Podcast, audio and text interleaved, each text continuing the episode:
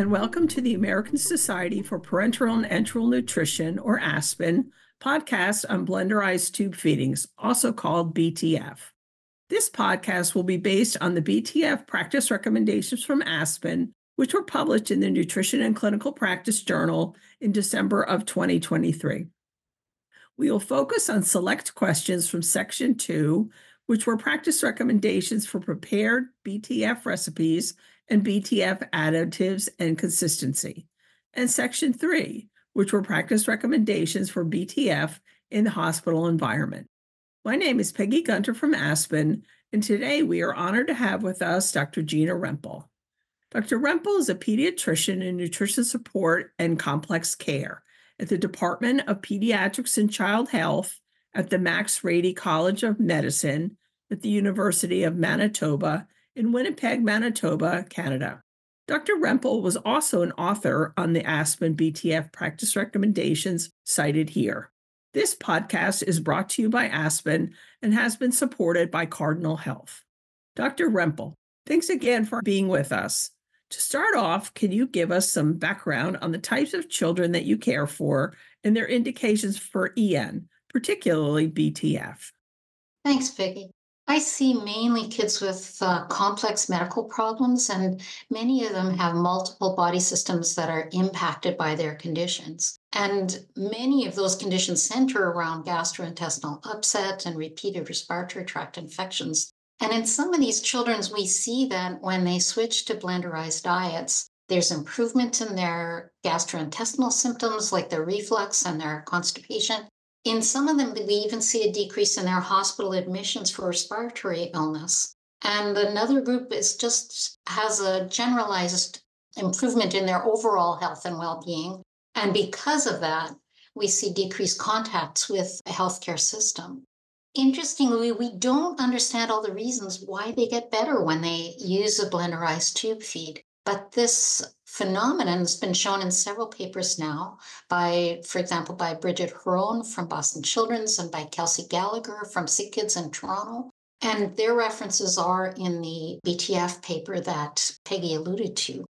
So, in addition to the health benefits, I think a lot of families are wanting to use the blenderized tube feed for social and nurturing reasons. They want to use more whole foods, they want to be inclusive and have the whole family participating in the same mealtime experience. So, that, that's one of the big factors that families mention to us, besides the health reasons, that they really want to do the blenderized diet for that reason. Another group of kids uh, require really highly selective diets. And because blenderized diets are so customizable, many of the families are gravitating to them so that they can avoid the food allergies or sensitivities that their kids might have. Another way that the blenderized diets are often used in the kids I see who sometimes have very low metabolic rates and because of that, they don't need the calories that other kids might who are really physically active. And in these kids, we need nutrient dense, calorie reduced formula. And the blenderized diets are so customizable that they sometimes allow us to do that and uh, give the kids a better nutritional profile overall. Great. Thanks for that background. As an author of these Aspen recommendations on BTF, can you share with us which tools should be used to evaluate the consistency of BTF to ensure appropriateness for administration via enteral access devices? Sure. One of my interests is in swallowing dysfunction. And in kids with swallowing dysfunction or eating and drink, drinking difficulties, who have medical complexity, we've long been looking for consistent terminology so that everyone knows what the consistencies of the foods that these children need to make their swallowing safer are. And this was provided to us by the International Dysphagia Diet Standardization Initiative. That's a big mouthful. We'll just call it IDDSI, I D D S I. And that makes it possible for us to use a common terminology for texture modified foods. And the beauty of it is that it can be used not only for dysphagia diets, but for blenderized tube feeds as well. And in the Aspen practice recommendations on BTF, we suggest that the IDDSI terminology and the testing to evaluate the blends should be used so that we do have a standardized way of describing and testing the blends because being able to name them and to have words for the different consistencies allows us to work with families and find the right fit for their child's needs. So, for swallowing safety as well as for enteral feeding tolerance, it can be enhanced by using different food and liquid consistencies and the IDDSI helps us to define those. Great. Can you explain the IDDSI testing to us? Well, the beauty of the IDDSI framework is that not only does it have this common language, but it has a way for us to test the different consistencies where zero is thin liquid and seven is regular table food. And it provides us with simple methods that we can test the various blends that we're using for the children to see what is best for them. When we're doing the IDDSI tests, we want to confirm the flow and the textural characteristics of the food. And of course, when we're talking about blenderized diets, we're not that interested in texture. That may be more for the dysphagia diets, but for the blenderized diets, we want flow. We don't want so much texture because we don't want to block the enteral access devices. So when we're doing the IDDSI testing, we put a small sample of food at the temperature we're going to be giving it in a syringe if we're looking at liquids. So those would be zero, one, and two. Or we put it on a fork or spoon for the thicker consistencies like moderately thick, uh, which is three, or puree. Uh, usually we don't go much thicker than that when we're talking about adaptations for a blenderized diet. The flow that we get through the different IDDSI syringes and utensils is impacted by how much the food has been blended and the particle size of the foods. So sometimes we need a strainer to be used on the blenderized foods before we put them in the IDDSI utensils. But we shouldn't be using a strainer on a regular basis because we might lose some nutrients. So we don't want to block uh, EADs, but we also want to ensure that we have the right consistency. On the IDDSI website, we can find the different ways to test. There's detailed cards, reference cards, and detailed instructions how to do it. But I don't want to come across like every food needs to be blended and tested every time. Once parents have a well established feeding regime, then they're probably going to eyeball what that food consistency is. But if the diet changes or the children's medical needs change or their fluid requirements change, we might have to go back to the IDDSI testing to ensure that the blenderized tube feeding is still a good fit for all those conditions. So, what is the optimal consistency of BTF delivered by a syringe, gravity bag, or a pump? Well, that's interesting and, and is a very frequently asked question, but there's really no optimal consistency for a blenderized tube feed because they are so individualized because of the requirements of the people using them in terms of recipe and patient specific factors. So we really don't know what the optimal delivery method, syringe, bag, or pump is. But practically, the blenderized meals are given by syringe in most cases, if the blenderized tube feed is one or two on the IDDSI scale, so that's still pretty thin, we could probably use a gravity bag for that as well and still get it in in the appropriate hang time. When the feeds are mildly thick, which some listeners might remember in the old terminology was called nectar, or even thicker, like level three, which we used to call honey, they will not flow easily through a gravity bag. The pump feeding can be difficult for some of the blends too, even if the pumps are strong enough, we might not be able to get the consistency in in the correct hang time. And the pump can also read administration errors in the volume delivery. So that can be affected by the consistency of the blend as well. Okay. Can you share with us the types of patient specific factors that you see in practice that might influence the use of BTF? I think as health professionals, we really have to be careful when we're making diet recommendations that might really be impossible for a family to fulfill. So before we start blenderized diets, I think we need a really good view of the whole picture of the child and family.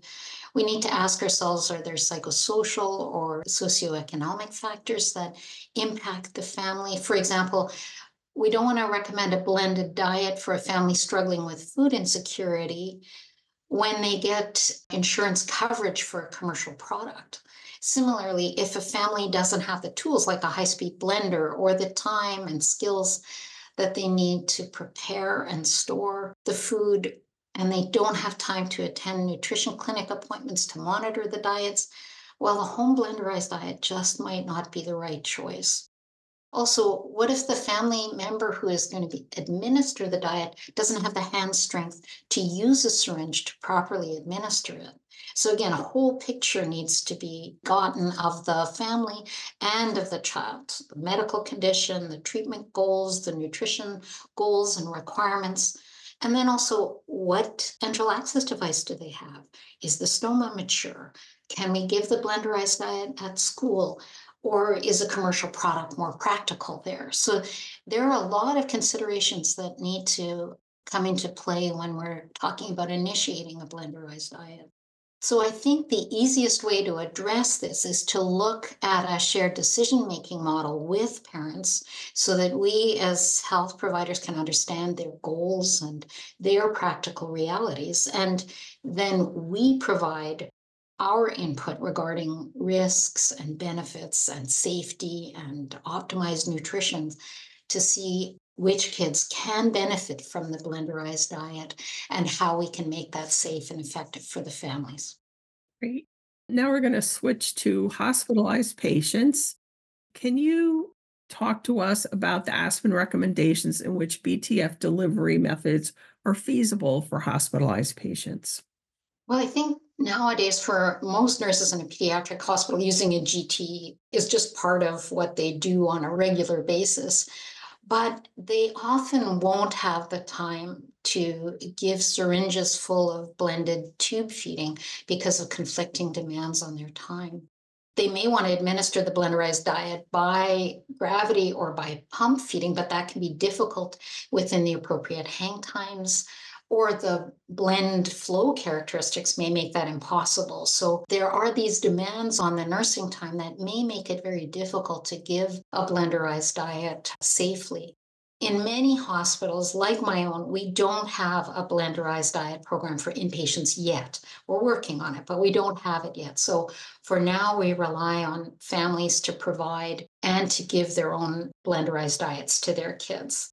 But when parents ask our bedside nurses where they can prepare the blenderized diets or where they can find the supplies to do so, the bedside nurses also draw a blank because it's not all that common in our hospital yet.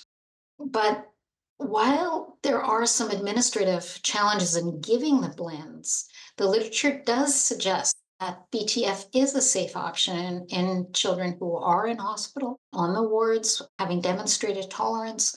It's also safe for critically ill children in ICU settings as long as they're hemodynamically stable. And in fact, the blenderized diets may be a therapeutic intervention for these children. But right now, we don't understand yet what the best nutrition practices are for these kids and what these blends should contain. We even know that children who are immune compromised can use blenderized diets in hospital as long as there is careful attention to safe food practices and proper hang times as well as good education of the staff so we don't run into the problems that I described about the nurses not having the information to provide the blenderized diet safely.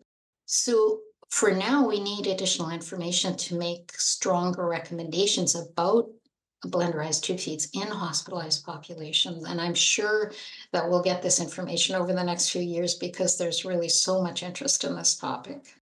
I know you alluded to this, but do you see any of pediatric patients in your hospital on these BTF formulas? Yeah, we do. Some parents are providing their blenderized tube feed for their children while they're inpatients. Generally, they're bringing us the frozen or refrigerated product for mealtime use, and we encourage them to administer it. it's hard to ask someone to administer something that they're not familiar with, like the nurses don't know where it's coming from. Uh, so we ask the parents to do it the way they would at home. Sometimes parents are also asking us to add a bit of commercial baby food or infant cereal to supplement what the hospital is providing in terms of commercial product.